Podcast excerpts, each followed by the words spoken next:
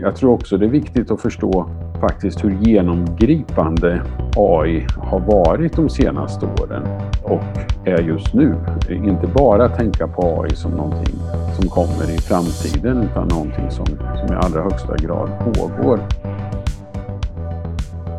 Vad kul att du vill lyssna in på AI för CXOer. Den här podden är en poddserie från AI Sweden och handlar om vad du som ledare och chef i svenska organisationer behöver förstå om AI. Mitt namn är Peter Gursvelli och i den här serien träffar jag några av Sveriges främsta AI-experter och pratar med dem om vad just de tycker att du som ledare och som chef behöver förstå om AI. I det här avsnittet får vi träffa Göran Lindsjö. Göran är en av Sveriges mest efterfrågade seniora rådgivare när det kommer till artificiell intelligens. Han har jobbat under många år inom både den privata och offentliga sektorn med att driva förändring mot artificiell intelligens. Göran bor idag i USA där han hjälper både svenska och amerikanska organisationer med hur man kan börja sin transformation. I dagens avsnitt pratar vi om vikten av att öka kunskapen, inte bara på en individnivå utan på en organisatorisk nivå och att AI faktiskt är en fantastiskt rolig sak att lära sig mer om. Varmt välkommen till AI for CXOs, Göran. Jättekul att ha dig här. Tack Peter, kul att få vara med. Göran, du är ju en senior advisor till AI Sweden och är väl kanske en av de senior advisors eller de thought inom Sverige som har jobbat inom AI-fältet mot svenska organisationer längst. Så jag skulle vilja egentligen att vi börjar det här avsnittet med att du får introducera vem det är och vad du hållit på med de senaste 20-30 åren. Ja, det är, det är minst det jag har hållit på med det här faktiskt. Det jag har sysslat med den längsta tiden, det var någon slags serieentreprenör inom AI. Så jag har varit med och få, få startat en del företag, suttit i styrelsen och drivit fram en del företag i, i området. Men sen har jag också hunnit med att göra tio år på regeringskansliet då, bland annat på näringsdepartementet och finansdepartementet. Just den perioden så jobbade jag inte så mycket med AI, men jag jobbade en del med AI även då. Eh, men idag så är jag är jag, som du sa då, så är, är jag rådgivare till företag och även politiker till eh, offentlig sektor och så, både i Nordamerika och Europa. Men jag jobbar mycket med, med svenska organisationer också. Mm. Och varför, om man tittar på, på din bakgrund som, som serieentreprenör, du har en, en, bred förståelse för egentligen både privat och publik sektor med tekniken som gemensam bakgrund. Men varför gav du dig in eh, i fältet AI? Ja, det var ju så långt tillbaka i tiden så då var det väl kanske var det nog faktiskt lite grann tekniken snarare än eh, implikationerna för affärer och så som som lockade mig på den tiden. Eh, och jag tyckte det var ofantligt roligt när jag kom till det första lilla AI-företaget som ett gäng avhoppade professorer från Linköpings tekniska högskola faktiskt i slutet på 80-talet startade. Jag kom in där. Sen som sagt var så fick jag känna på företagandets villkor mer och mera. Men eh, ja, vi hade, vi hade hemskt roligt i alla fall när vi tog fram olika typer av tillämpningar brett. Och det var ju en annan typ av teknik. Det var ju mer regelstyrt och så på den tiden då, mindre neuronät, men ändå väldigt spännande. Och vad har det lett in dig på idag, den här resan som började i slutet på 80-talet? Ja, det har ju dragit sig mer och mer emot eh, affärer och mer och mer emot hur AI påverkar samhället i stort på olika sätt. Hur det påverkar ja, arbetsmarknadspolitik, eh, utbildningspolitik, socialpolitik och sådana saker. Men kanske ännu mer då eh, utifrån hur det påverkar eh, företagen på väldigt många olika sätt. Mm. Och då pratar vi verkligen över på temat att prata impact på riktigt, alltså det impact i, det, eh, i vårt samhälle vi lever i. Så eh, vad ser du för hela den här serien och vad, vad vi gräver i med den här serien, det är att få ledare på svenska företag och i svenska organisationer att förstå och se möjligheterna med, med AI. Vad tycker du att svenska ledare idag behöver förstå inom fältet AI? Ja, jag tror det är flera saker man behöver förstå. Till att börja med vad man kanske inte behöver förstå så mycket av, det är ju den bakomliggande tekniken och metodiken och sånt. Det är ju bra att ha en orientering även om det. Men eh, det som kanske kommer närmast det, det är väl vilken typ av verktygslåda man har tillgänglig. Det vill säga att förstå att man kan använda sig av prediktion, diagnostiseringar, överhuvudtaget mönsterigenkänning av olika slag. Då. Ja, bättre rekommendationer, bättre personalisering, individualisering av, av hanterandet av kunder och sånt. Och det, det tror jag man behöver förstå. Men jag tror också det är viktigt att förstå faktiskt hur genomgripande AI har varit de senaste åren och är just nu. Inte bara tänka på AI som någonting som kommer i framtiden utan någonting som, som i allra högsta grad pågår. Och här i USA där jag bor så ser vi ju det där hela tiden. Vi ser hur de här riktigt stora eh, så kallade plattformsföretagen då använder sig av AI i det allra mesta de gör. Och det här är ju företag som nu har vuxit och, och blivit de allra största företagen av alla kategorier, den här typen av företag. Och, och man kan väl säga egentligen att det är AI-företag som är etta, tvåa, trea, ända ner till sjunde, åttonde plats någonting bland världens största företag. Och det är ju eh, genom att de har utnyttjats av konkurrensfördelarna i AI. Så att det är ju en sak som man som ledare behöver förstå. Vad händer om inte redan den typen företag har kommit in i min bransch? Vad händer då? Och en annan typ av ny konkurrens man möter, det är ju naturligtvis de AI-födda företagen. Som om man tar till exempel i försäkringsbranschen här i USA så, så finns det företag som erbjuder försäkringar som är skräddarsydda till individen och man kanske kan fixa på en fem minuter istället för den gamla typen av försäkringsbolag som, som skickar över en stor pdf-fil eller något liknande som är generisk likadant för alla. Då. Och lika så, så får man sitt ärende avklarat väldigt, väldigt snabbt. Och det kommer in också nya typer av företag med helt nya affärsmodeller som vi inte har sett tidigare. Det mest typiska kanske är den här typen av ja, prenumerationstjänst eller liknande där de, de som, som, som står för det, nya företagen kanske inte äger en bilflotta eller hotell kedja eller något liknande då, utan gör det på ett annat sätt. Men, men det kommer också i många fler och mindre sammanhang. Då.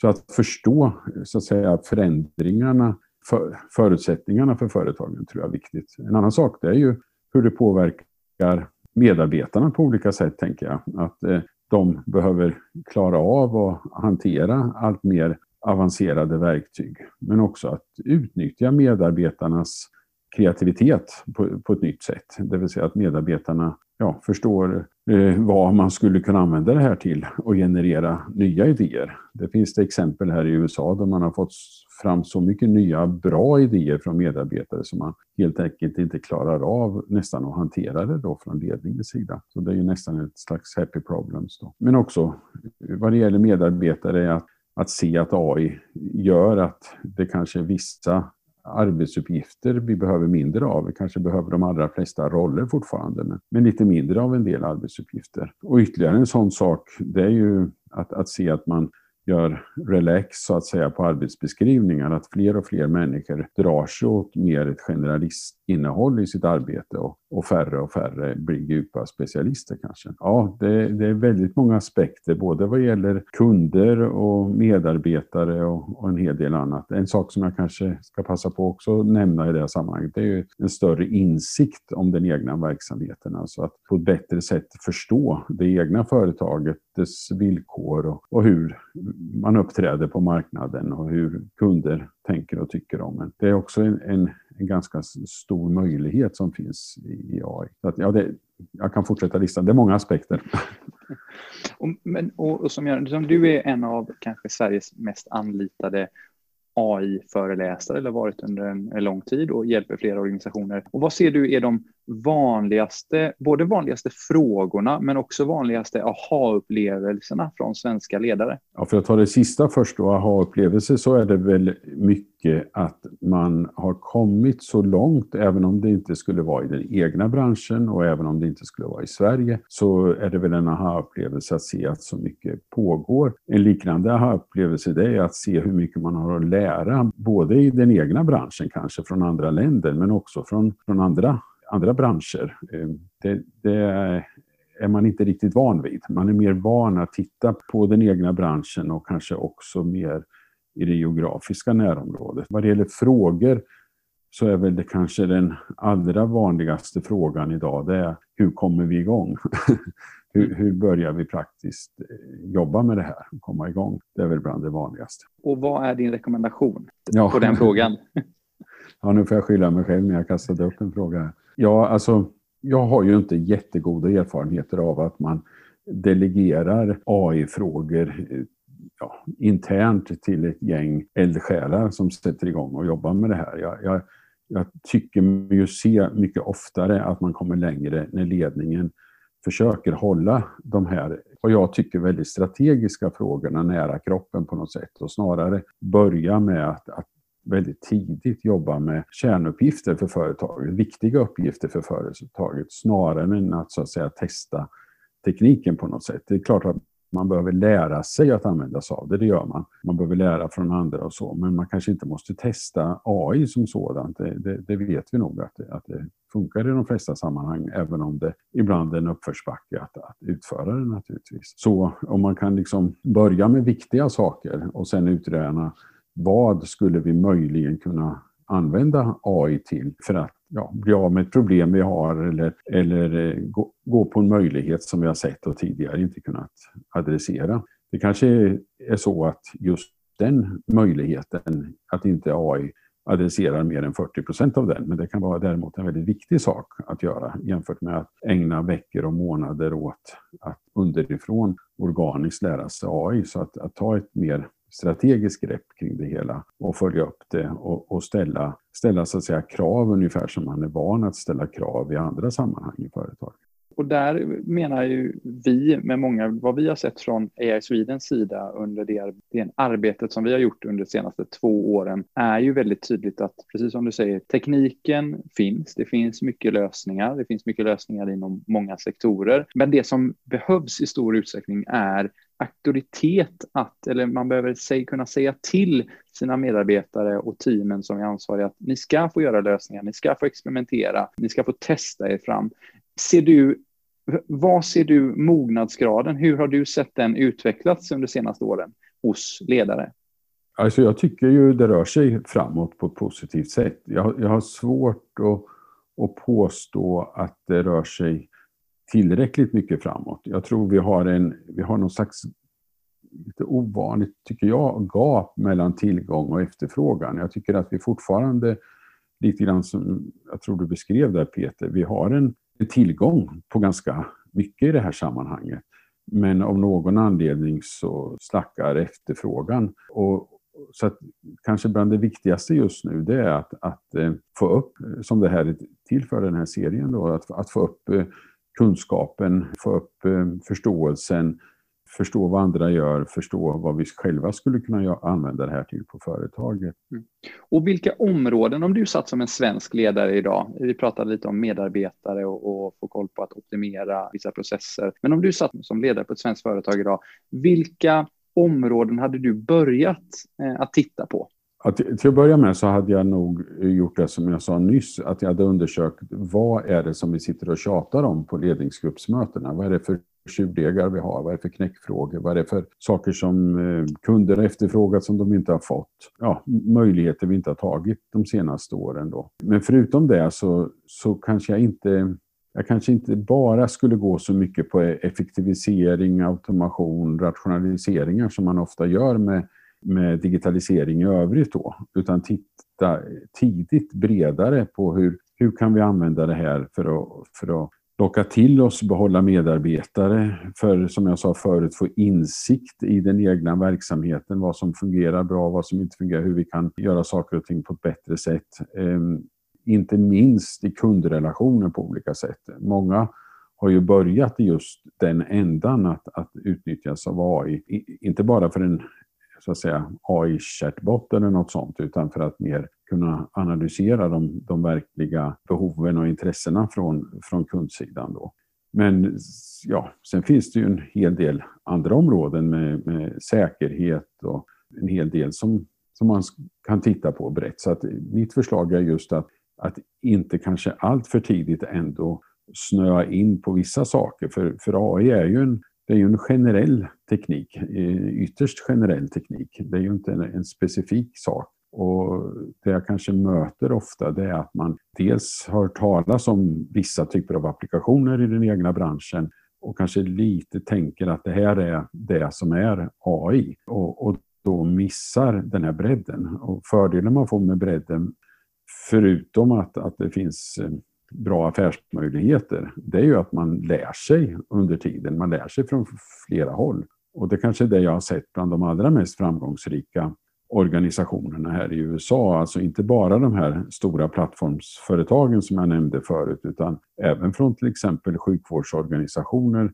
några enstaka som har blivit väldigt, väldigt framgångsrika på det, det är att de har lärt sig att använda sig av, av AI på olika sätt, så de mycket, mycket snabbare kan, kan återanvända det då, som de har lärt sig. Så att det får man ju på köpet om man breddar ganska tidigt apropå de här casen då och att inspireras av andra branscher. Ser du några exempel som du tycker att vi i Sverige skulle bli bättre på att titta på? Vad tycker du att vi ska inspireras av? Ja, det, det beror ju på lite grann vad man själv har för viktiga frågor. Jag menar, det kan ju vara en sån sak som att supply chain, försörjningskedjor är väldigt viktigt för den egna organisationen. För att där finns det en stor potential, alltså inte bara en stor potential från, från AI utan eh, överhuvudtaget att man kan utmärka sig från sina konkurrenter eller, eller tjäna stora pengar på att, att eh, trots allt göra det mer effektivt. Då. Så att eh, jag tror inte man, i, eller jag kan inte i varje fall i förväg säga att det här är de självklara områdena. Det, det är så pass många områden som, som konkurrerar egentligen då. Ett annat sånt är ju att använda det för så att säga, mer internt bruk i sina egna stödsystem på olika sätt. Alltså för att göra ekonomiavdelningen, HR-avdelningen, IT-avdelningen, facility management och liknande på ett nytt sätt. Det, där finns ju också en, en, stor möjlighet. Och det handlar återigen inte bara om att göra det mer effektivt. Det kan handla om att göra bättre prognoser från ekonomiavdelningen till exempel. Att, att eh, få högre kvalitet i, i anställningsförfarande och, och så. Så att, eh, det, är, det är ett annat område som inte kanske är så vanligt att man börjar med, men som kan vara idé att tänka på tidigt eller till och med parallellt med att man jobbar med några av kärnuppgifterna. Då. När vi har pratat eh, tidigare och vad vi, en av de sakerna som vi tittar mest på är ju hälso och sjukvården eller hela hälso och sjukvårdssektorn, där du har varit väldigt aktivt och sitter nära den utvecklingen som, eller följer den väldigt nära utvecklingen som sker i USA med hjälp av eh, AI i sjukvården. Du har även jobbat mycket med regionerna i Sverige och andra offentliga organisationer för hur det ska påverka. Varför tror du att tekniken AI kommer ha så stor påverkan på just hälso och sjukvård? Ja, det, den, eh, just som den här typen av verktyg jag pratade om förut, alltså diagnostisering, planering, prediktion och så, de, de har många ganska så självklara tillämpningsområden inom sjukvård. Det, det är en orsak. En annan orsak det är att tittar man på då möjligheter i sjukvård och vad som faktiskt är gjort så är det ju få branscher som kan konkurrera med sjukvård att ha ett så stort gap. Ett så stort gap mellan det möjliga och det som är gjort så att säga. Det, det gjordes bland annat en sån analys av, av DeepMind då i London för några år sedan. De, de helt enkelt satte sig några månader och försökte jämföra branscher mot varann. Och de som så att säga vann det där vad det gällde att få ett stort gap, det var just sjukvård då. Jag tror att byggsektorn kom väl god två eller någonting sånt om jag kommer ihåg det rätt. Eh, andra branscher som återigen bank, försäkring, finans, de är ju lite tidigare på bollen. Men eh, det är också förmodligen lite enklare trots allt i, i de branscherna att göra någonting. Sjukvård är ju av naturen, tycker jag, väldigt, väldigt komplex. Däremot är jag inte så säker på att sjukvård skiljer sig lika mycket från land till land som vi ibland hör att den gör. Det är klart att eh, betalningssystemen ser annorlunda ut i, USA mot i Sverige till exempel. Men eh, att fixa ett benbrott måste nödvändigtvis inte se så väldigt annorlunda ut. Finns det någonting när du är ute och pratar med de här organisationerna som, gör, som är de givna casen? Där, jag vet att vi pratar om, om prediktion och analys. Ser du de här givna casen att okej, okay, har vi inte gjort det här så borde vi göra det här?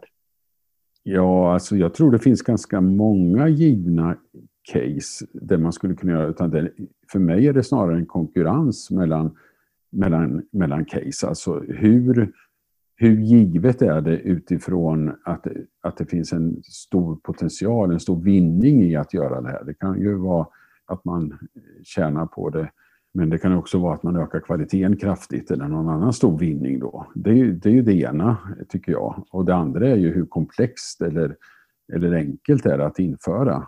Ofta, ofta, när jag jobbar i olika workshops så brukar vi ha olika typer av den ja, förenklade matriser och annat då, där vi går igenom olika tillämpningar för att, för att hitta var, vil, ska vi säga, vilka är de lägst hängande frukterna på något sätt utifrån några olika sådana dimensioner. Vad det gäller alltså vinning på det, eh, enkelhet och så vidare. Det, det, kommer ju, så som du ställde frågan nu, det, det kommer ju upp ganska så många ganska självklara kandidater oavsett vilken bransch man rör sig i, tycker jag. Och vilka är fallgroparna? Vad ser du är hindren från att få svenska organisationer att, att applicera det här och tillämpa det här fantastiska verktyget som vi ändå pratar om? Ja, en, ett hinder hittills, det tror jag faktiskt har varit det vi började prata om, tror jag, nämligen säga, kompetensen i, i ledningen. Eh, vi har vi har en lång och fin tradition i, i Sverige eller i Skandinavien av att, att delegera mycket inom företaget. Jag tror det har tjänat oss väldigt, väldigt väl att göra det. Jag tror verkligen på den modellen. Men samtidigt så i, där vi befinner oss nu med AI så är det så pass strategiskt påverkande inom så pass många olika områden. Så att även om man delegerar mycket av genomförandet så behöver man, som jag sa förut, hålla det här väldigt nära sig för att förstå konsekvenser så att det, det, tror jag har varit ett hinder. Ett annat hinder har ju varit hantering av, av data och så. Har vi, har vi tillräckligt mycket data för att träna de här systemen? Är det tillräcklig kvalitet på det? Sköter vi integriteten korrekt, etiken av vår användning av, av data och så vidare. Det har ju också varit ett hinder, men jag tycker ja, man ser ganska mycket ljuspunkter där. Man tar olika sjukvårds, eh, olika regioner i Sverige så, så försöker man ju nu lösa det här på lite olika sätt, bland annat med syntetisk data och, och, och på annat sätt. Då. Så att det har väl varit, kanske framförallt i offentlig sektor, då, ett, ett bekymmer. Men eh, jag tycker inte nödvändigtvis det är lika stort bekymmer framöver. Då. Det finns väl eh, det finns ju andra hinder. Det finns ju, ja, det är ju inte bara ledningen som, som har en låg kunskap i allmänhet om det här, utan det är ju, det är ju allmänt i organisationen. Och, och det tycker jag också jag ser de organisationer här i USA som tidigt har spritt ut kunskapen på bredden inom företaget till enhetschefer, avdelningschefer och så vidare. Som jag var inne på förut så genererar ju det mycket idéer. Men det gör också allt eftersom att man bygger upp förmågorna att, att genomföra sådana här projekt och se vad som, är, vad som är realistiskt att göra och vad som inte är det.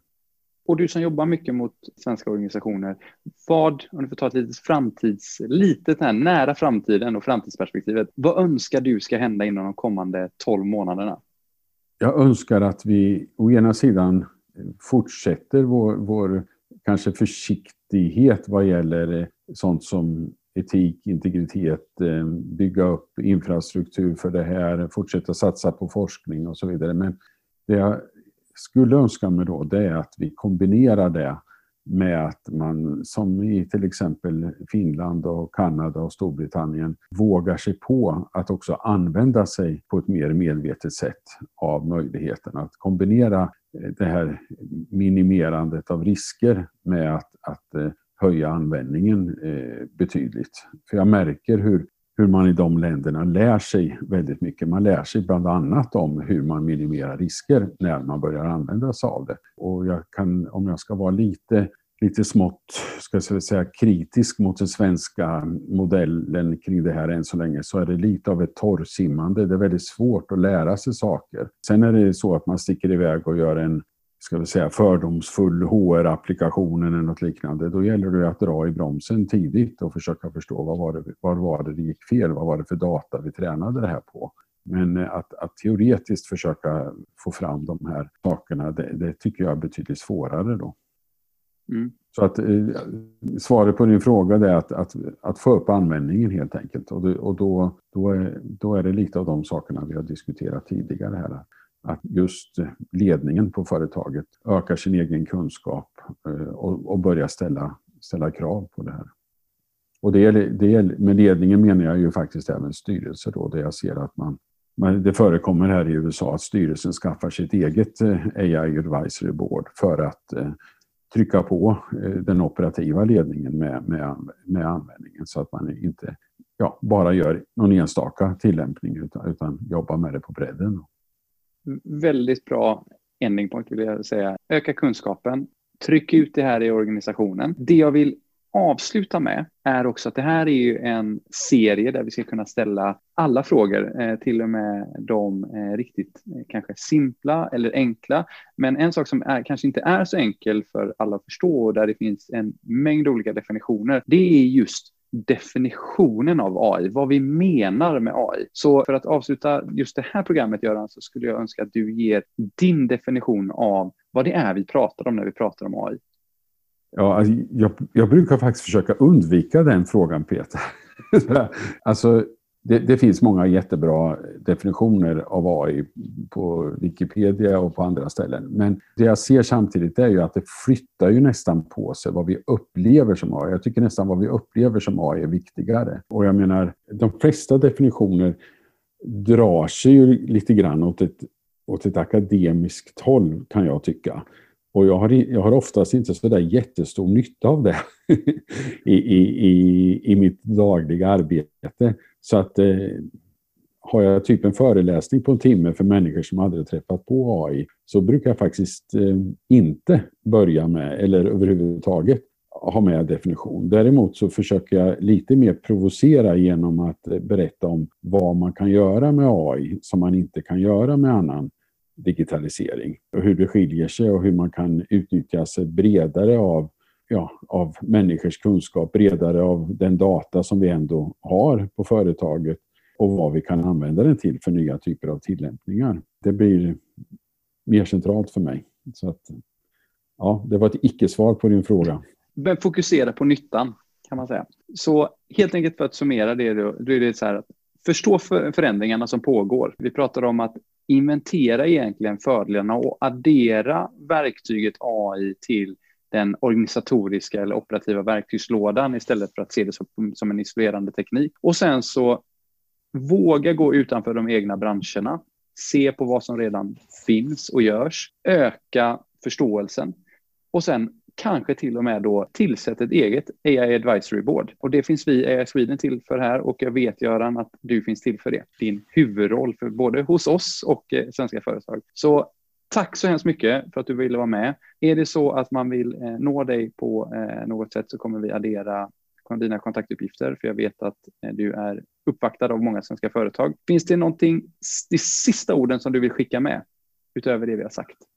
Jag, jag tror bland, oavsett om det gäller AI eller annat så tror jag bland det viktigaste man har som företagsledare och sitter i företagsledningen det är att hela, hela tiden lära sig nya saker. AI är en fantastiskt spännande sak att lära sig mer om. Det finns mycket annat också. Göran, då tackar jag så mycket mitt i morgonkaffen och så kommer vi höras av igen inom en snar framtid. Tack så hemskt mycket.